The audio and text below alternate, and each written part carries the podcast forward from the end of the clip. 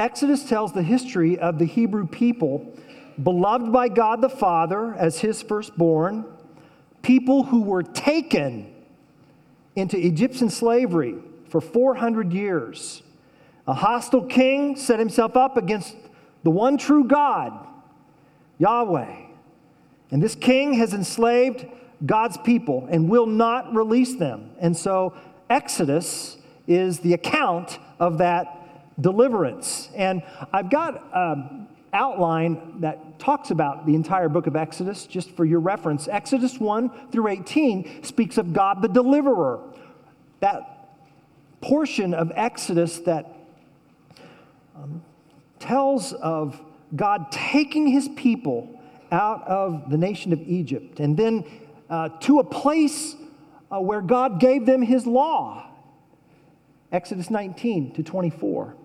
And then, uh, having given the law, God gives his people the floor plans or the architectural plans, the building plans for the tabernacle, which was their place of worship. It was a portable temple uh, where uh, Israel uh, exalted the one true God. But all of Exodus is really about God God the deliverer, God the lawgiver, and God the architect.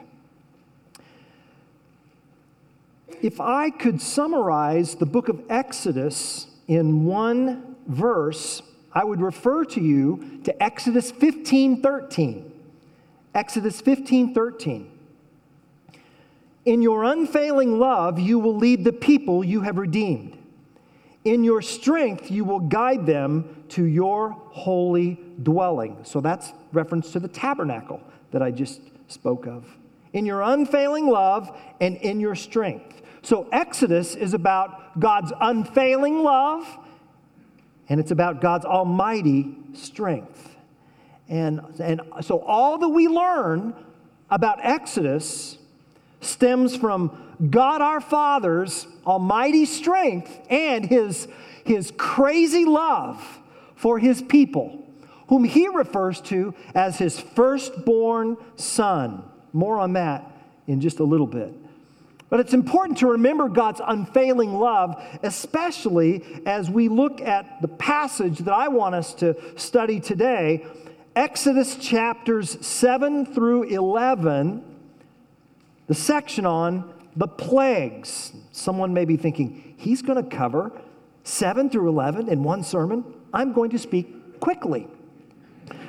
But if you have your Bibles, I want you to turn to Exodus chapter 7, and I want to read verses 14 to 25. Exodus 7, 14 to 25. You'll find that on page 49 of your church Bibles.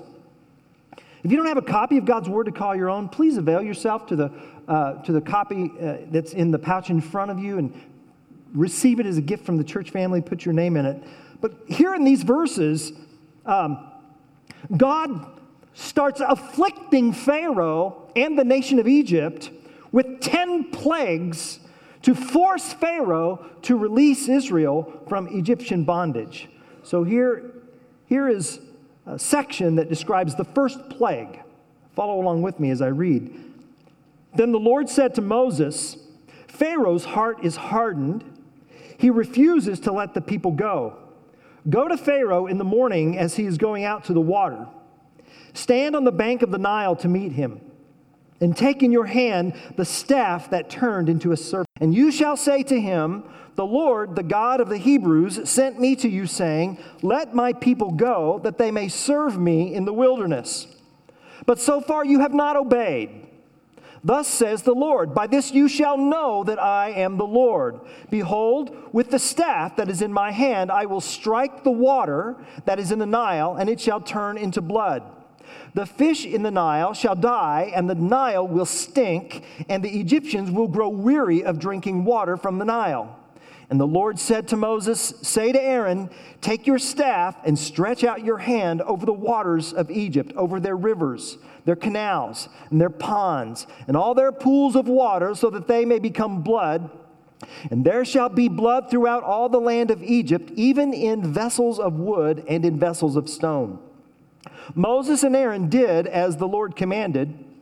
In the sight of Pharaoh and in the sight of his servants, he lifted up the staff and struck the water in the Nile, and all the water in the Nile turned into blood.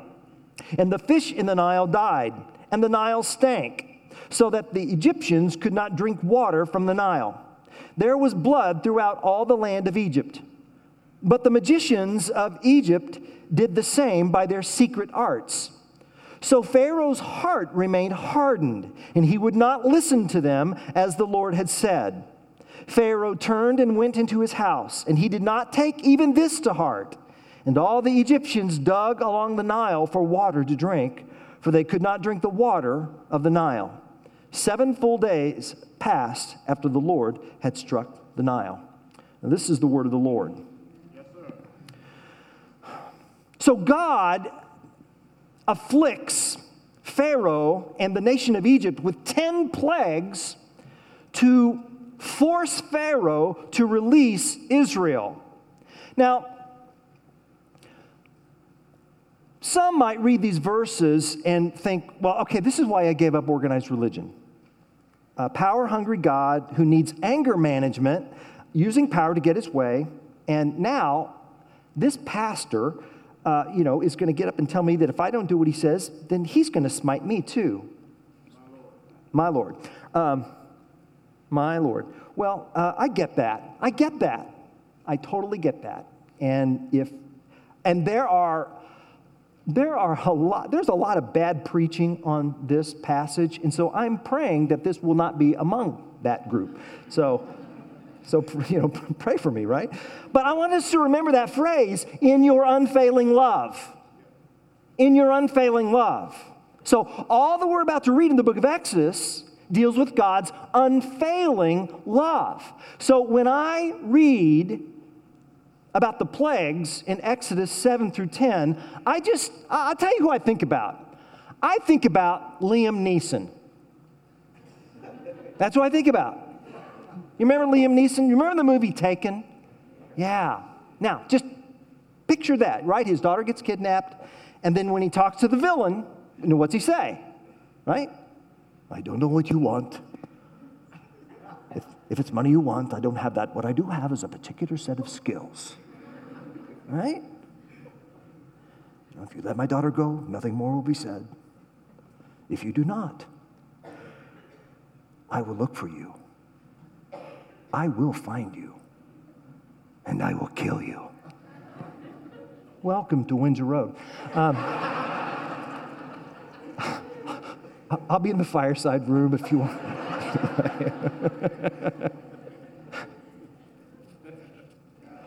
but I want you to, I want you to, th- I think about, and here's why I think about that. In Exodus chapter 4, verses 22 to 23, God says to Moses, Then you shall say to Pharaoh, Thus says the Lord, Israel is my firstborn son, and I say to you, Let my son go, that he may serve me. If you refuse to let him go, behold, I will kill your firstborn son. See? You see? So, so the firstborn, and he says the firstborn son. Why firstborn? Because the, in the ancient Near East, the firstborn son continued the family line, and, and the firstborn son meant hope uh, hope for the future, hope for the family, for flourishing. Uh, and so the firstborn son possessed family leadership and family privileges and family responsibilities.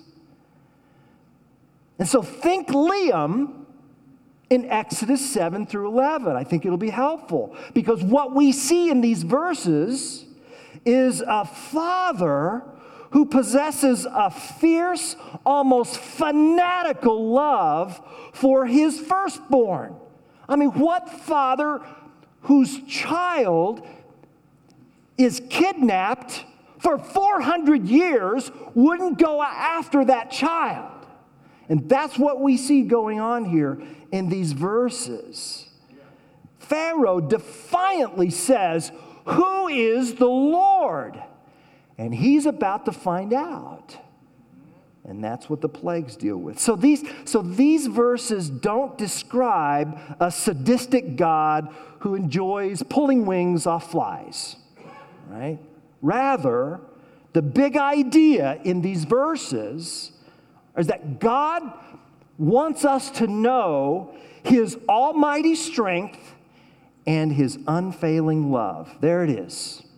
Almighty strength, unfailing love. Think about these two features of God coming together in these verses. And, and um, so, and then here's, here's why this matters. And I don't want this to be just um, ancient Bible history lesson for us, church.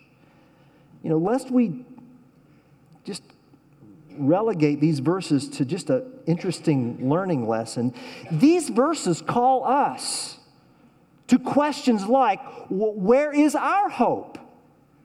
Where are we putting our sense of significance and identity? I mean, here's what I've learned so far in reading Exodus. Wherever you are, where, wherever you live right now is probably Egypt. Wherever you live right now. That's what I know about all of us. And here's what else I know about all of us there, there is a better place, which you could call the promised land. And we're not there yet. So the question is who are you going to trust to get you from point A to point B? Whose directions are you going to take? And Pharaoh says, Who is the Lord? Who is he? Who is he that I should take his directions? See?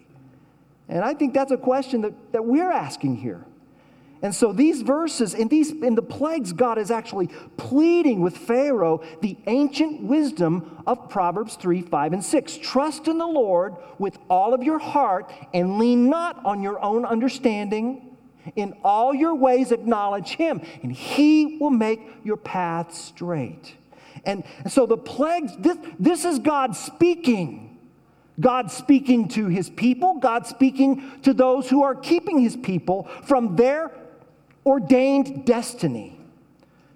It's about trusting the Lord. And it's about knowing and acknowledging and living under God's almighty strength and unfailing love. Well, let's talk about these two here. First, almighty strength. Almighty strength. The, the plagues were sent to reveal God's sovereign strength over all. As I said, Pharaoh's question. It was the first words out of his mouth Who is the Lord? And when Pharaoh asked these, this question, he, did, he was not speaking as a religious atheist. He was speaking as a religious pluralist. So it's not that he didn't believe that there was a Hebrew God, because there were many gods in the Egyptian system. Rather, his question was what gives this God of slaves the right to issue commands to me, the king of Egypt, a living deity? Yeah, yeah, yeah. And so the purpose of the plagues was that there are no other gods. Uh, it's not that Yahweh was saying, I'm the best of them. It's that he's saying, I'm the only one of them. Right, right, right. Exodus 12 12. On all the gods of Egypt I will execute judgment. I am the Lord. Amen. And then later, in Deuteronomy chapter 4, verses 33 and 35, the word says, Did any people ever hear the voice of a God speaking out of the midst of the fire? As you have heard and still live? Or has any God ever attempted to go and take a nation for himself from the midst of another nation by trials, by signs, by wonders, and by war? By a mighty hand and an outstretched arm, and by great deeds of terror, all of which the Lord your God did for you in Egypt before your eyes? And then it says this To you it was shown that you might know that the Lord is God and there is no other besides him. So the plagues systematically undermined Egypt's pluralist claims.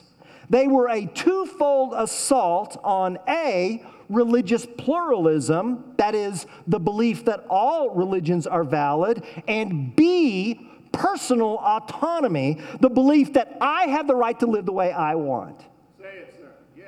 So, through the plagues, the, the one true God took those things which Egypt thought their gods had custody of, and the true God just turned it against them.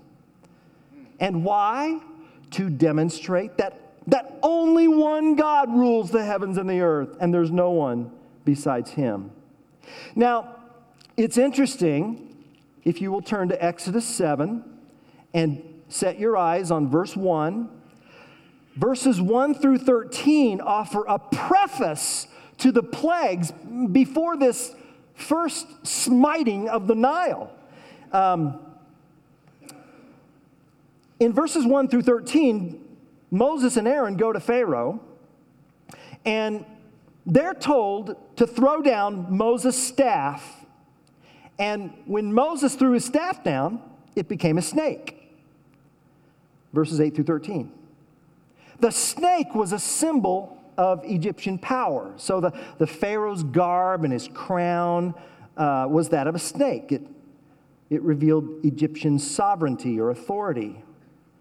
And so Moses and Aaron throw down the staff, becomes a snake. And but verse 11, look at verse 11. It says that then Pharaoh summoned the wise men and the sorcerers, and they, the magicians of Egypt, also did the same by their secret arts.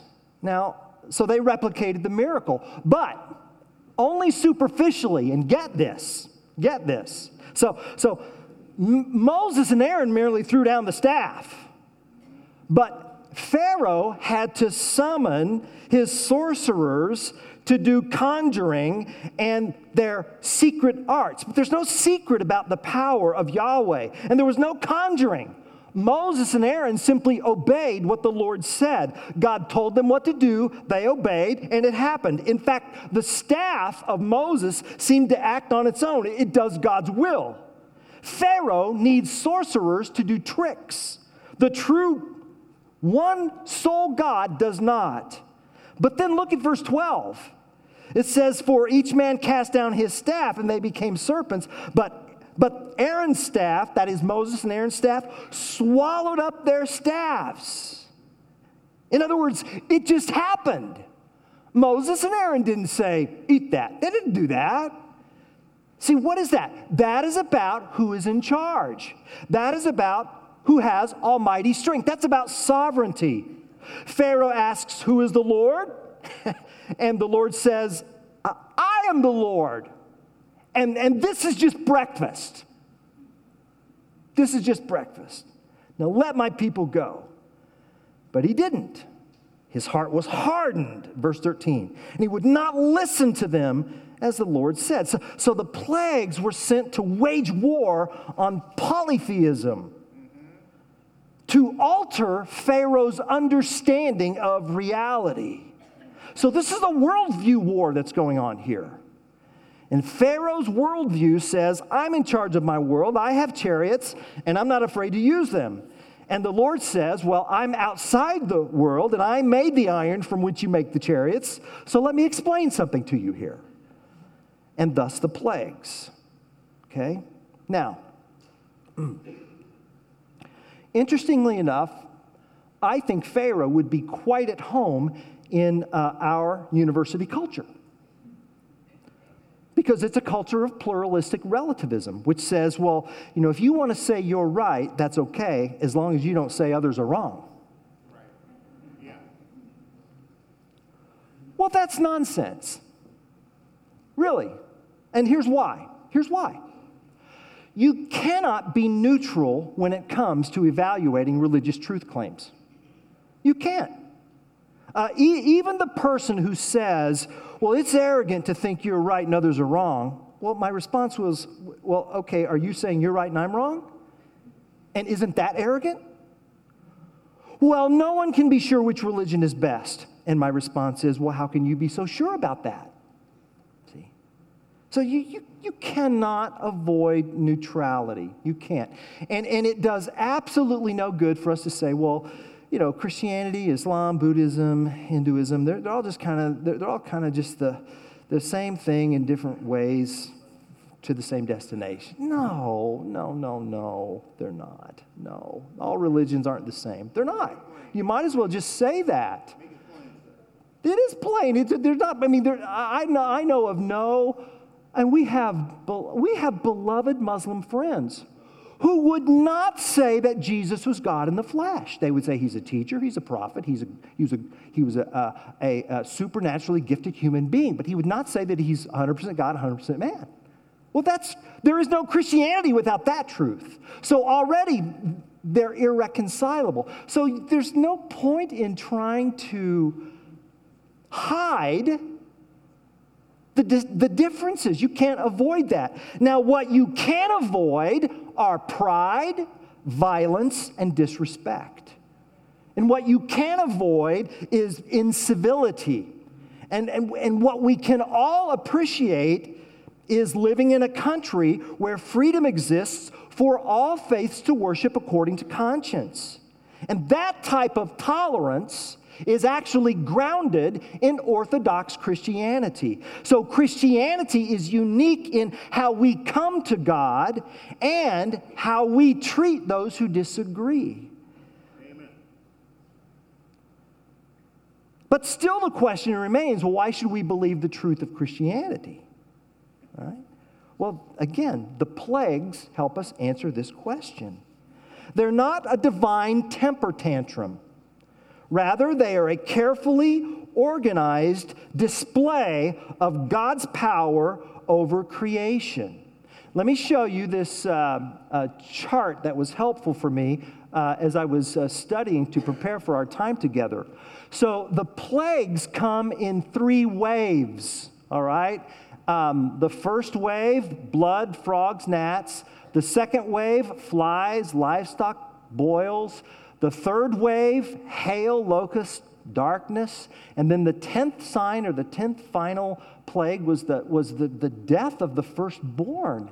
Um, and what's unique about each of the plagues is that Number one, blood. Number four, flies. And number uh, uh, seven, hail, occur. God said, Moses, rise up early in the morning and go out to Pharaoh. So each of those plagues are designated in the morning. But then the second and the, the livestock, the frogs and the livestock and the locusts God says to Moses, Go into Pharaoh, all right? And then for gnats and boils and darkness, there's no warning. No warning at all. It just happens. It just happens. The plagues gradually become more severe. So, over a period of 18 months to two years, uh, so says one scholar, God slowly puts the pressure on Pharaoh. Methodically, God goes from room to room in the kingdom of Egypt, telling Pharaoh, This is what I can do. It's only going to get worse if you don't free Israel.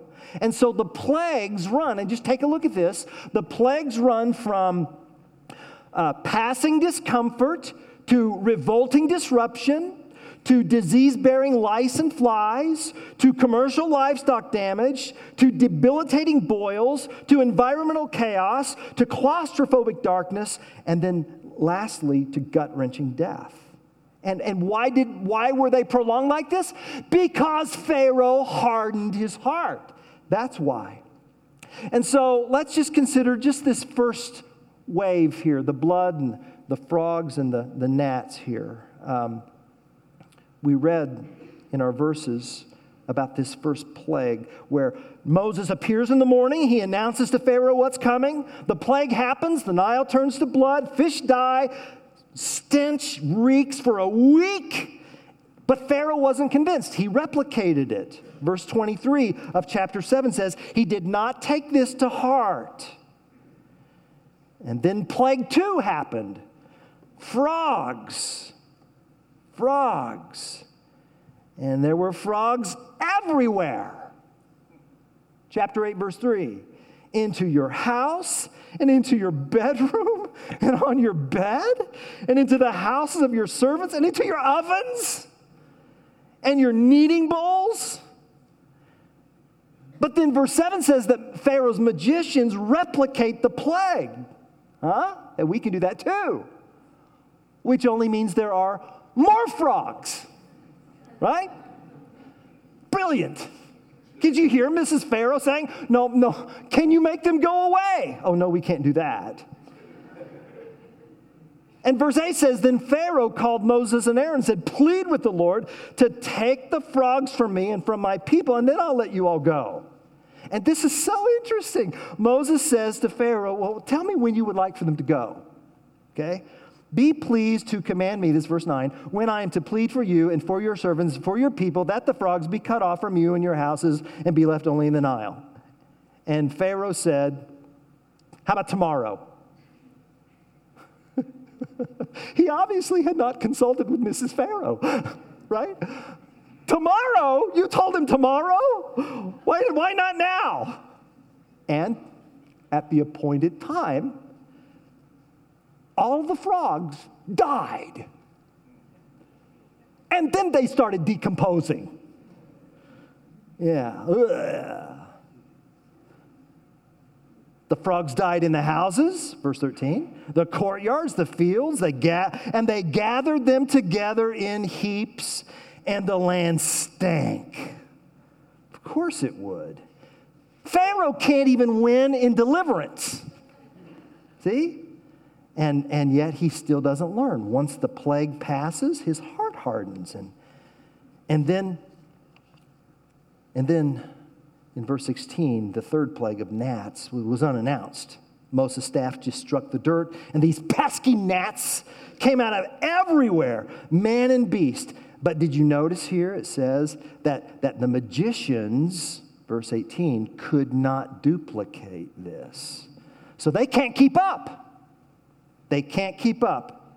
In fact, they even told Pharaoh that this, verse, 8, verse 19, this is the finger of God here, huh? This is the finger of God. So, so his people are getting it, but the leader's not getting it. So this cycle here occurs, you know, basically three times. And one and four and seven, we've got the same formula early in the morning, announcement, plague, devastation, Pharaoh's false repentance, hard, hardened. Plagues 2, 5, and 8, similar format. He goes into Pharaoh, plague happens, temporary repentance, plague ends, and then verses, uh, and then plagues 3, 6, and 9 are just unannounced. And, and as if to put the nation on edge. What's going to happen next? We don't know what's going to happen next. And, and, and, and, and you know what? It gets worse.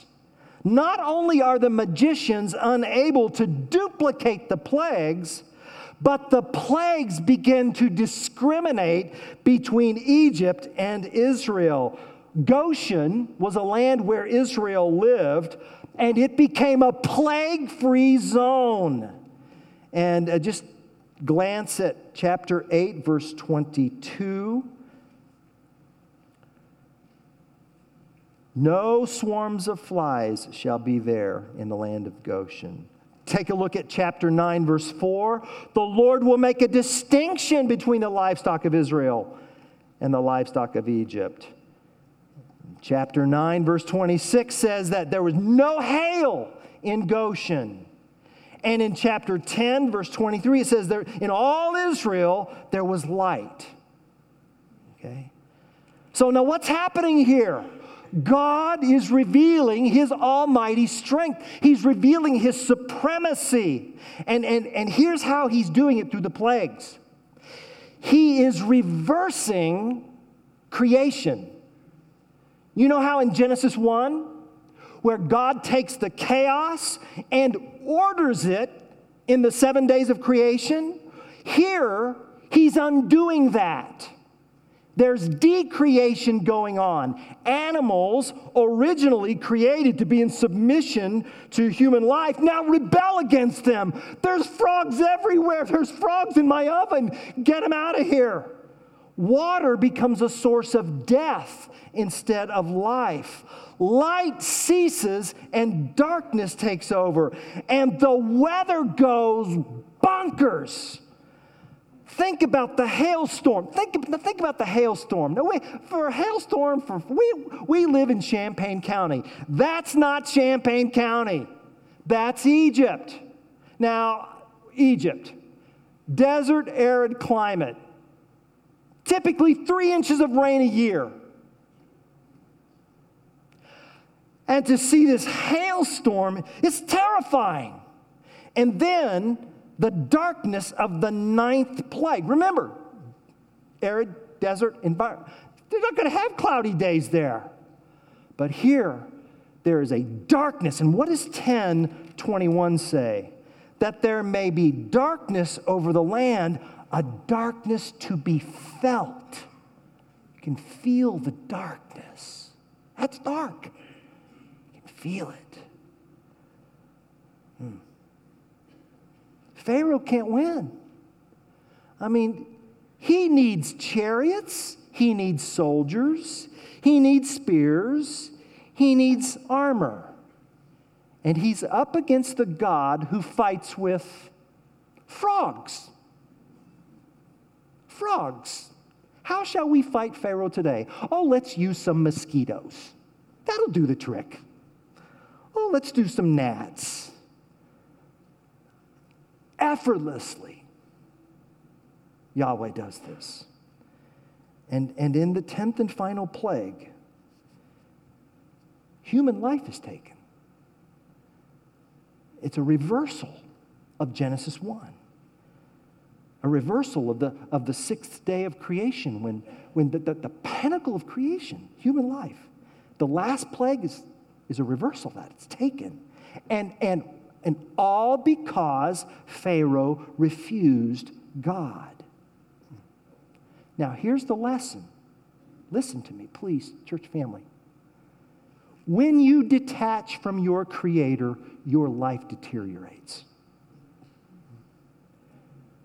When, when we unhitch our life from God, we become unhinged. We become unhinged. God is God we think about this. When a doctor says to a patient, look, you can't eat this anymore, you just can't. Uh, what patient would say, well, you're just trying to control my life? You're just trying to, you're just trying to control me. No, the doctor is just trying to define reality. This is your reality. Now, now, if you defy the doctor's directives, Nothing may happen that day, but eventually your body's going to deteriorate. And, and God's authority is like that, only more. For while the doctor has studied, God created you. And He knows you. He knows us physically, emotionally, socially, psychologically, spiritually. And He's not just speaking as you know, a medical scientist. He's speaking as our creator. This is how I made you. And so he gives us psychological directives. He says, Look, nothing can be more important than me. Not your family, not your job, not your work, not even just ministry. That can't be more important to me. I have to be the most important. Not your children, not your grandchildren. You must build your identity on me. And if you choose not to, it's not that I'm going to cut off the oxygen supply, though I could if I wanted to. It's not that I'm going to do that. It's that, that eventually you're going to start experiencing disintegration. You just will. So if you obsess over the acquisition of wealth, and then there's an economic famine, so you're going to be undone. If you fail to forgive, you are going to disintegrate spiritually and emotionally, and eventually physically, because when you store up resentments, your stomach keeps score. Disobedience to God always unleashes the forces of chaos. The unhitched become unhinged. I've been asked on more than one occasion over the years well, Randy, if God is the creator and if He created everything, why did He create evil? And it's an honest question, but it's based on a false premise. It assumes that evil is a created thing, which it is not. Evil is like cold. Okay. What's cold? The absence of heat. What's darkness? The absence of light. Evil is the absence of holiness, righteousness, justice, love. And, and, this is just some sad verses, church family, but in chapter 10, verses 27, 28, and 29, 10, 27, but the Lord hardened Pharaoh's heart and he would not let them go. Then Pharaoh said to him, that's Moses, get away from me. Take care never to see my face again, for on the day you see my face, you shall die. And Moses said, As you say, I will not see your face again. Now you understand that by banishing Moses, he was banishing God because Moses was God's representative. God had said to Moses, You will be as God to Pharaoh. So when Pharaoh says, Moses, go away, he's saying, God, go away. And if you say that long enough, he will. And that, friends, is hell. That's why C.S. Lewis says that hell is a door that's locked from the inside.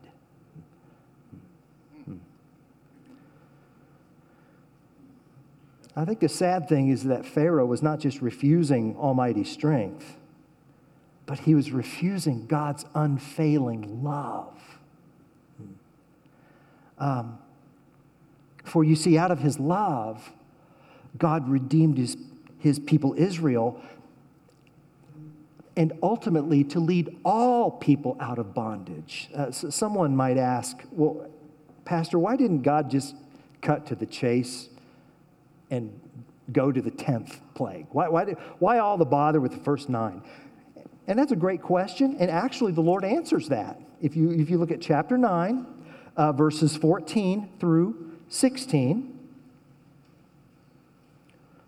Chapter 9, 14 through 16. For this time I will send all my plagues on you yourself and on all your servants and your people, so that you may know that there is none like me in all the earth. And then he says this For by now I could have put out my hand and struck you and your people with pestilence, and you would have been cut off from the earth.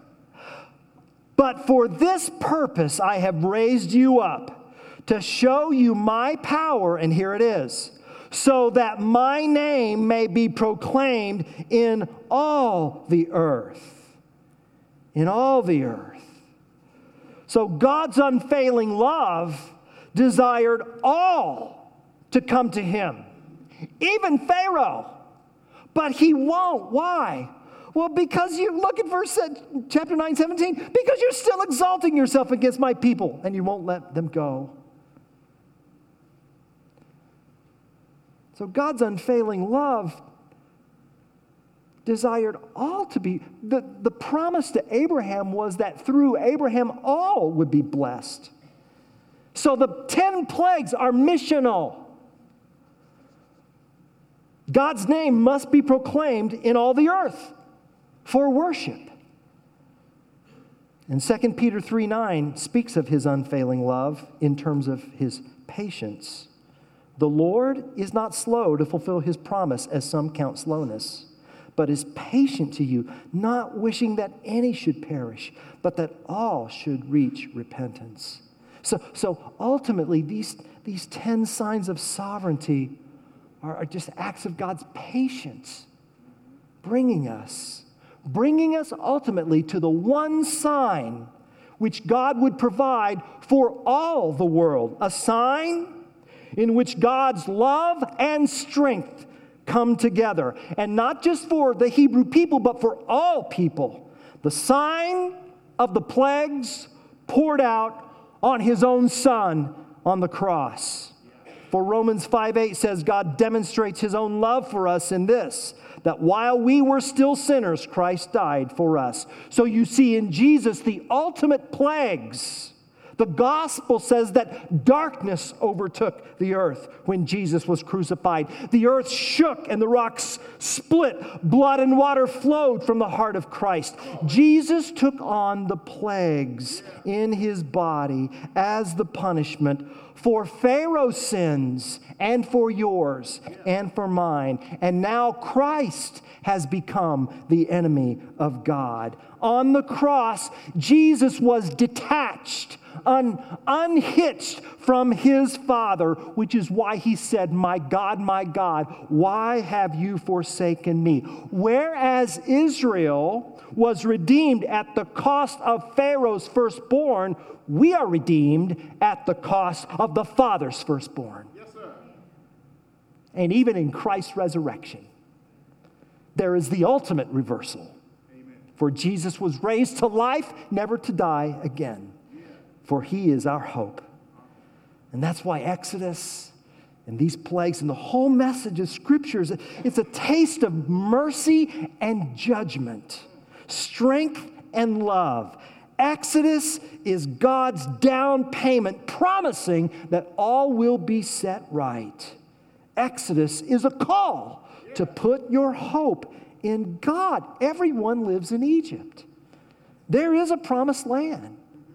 Only God will get us from Egypt to the promised land. Only God. So trust Him. Don't refuse. Who would refuse this God? Well, people do. Pharaoh did. Please don't you. Don't harden your heart. You know what the Bible said? Do you see what the Bible said about Pharaoh's heart? It says he hardened his heart. And then it says his heart was hardened. And then it says the Lord hardened his heart. Which is it? The answer is yes. And you say, well, how was that so?